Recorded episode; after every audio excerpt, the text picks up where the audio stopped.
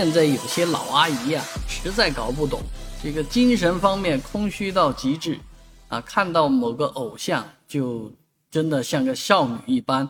啊，这个最近就有人因为这个迷恋靳东，然后靳东呢主动和他谈恋爱，啊，上当受骗，这种事情你想想怎么可能的事情？啊，很多老太太就信以为真，就真的以为这个靳东是在和他谈恋爱，而且现在加持了这个人工智能的技术，啊，可以换声音，可以这个换脸，可以这样那样的，老阿姨肯定招架不住啊。而这场骗局的背后，竟几只是几个小姑娘啊，六七个小姑娘啊，分工协作啊，就这样通过这个。社交聊天啊，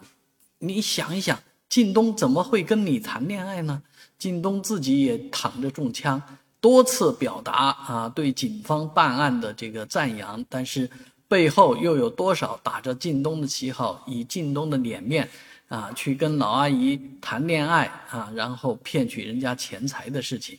啊？当然，我们知道前面曾经处理过一个网红啊，那这个网红也有。不俗的气质，所以老阿姨们要反省一下啊，不能见着帅哥啊，看着呃别人的甜言蜜语就主动的把这个在菜场上面一毛两毛省下来的钱啊转给别人。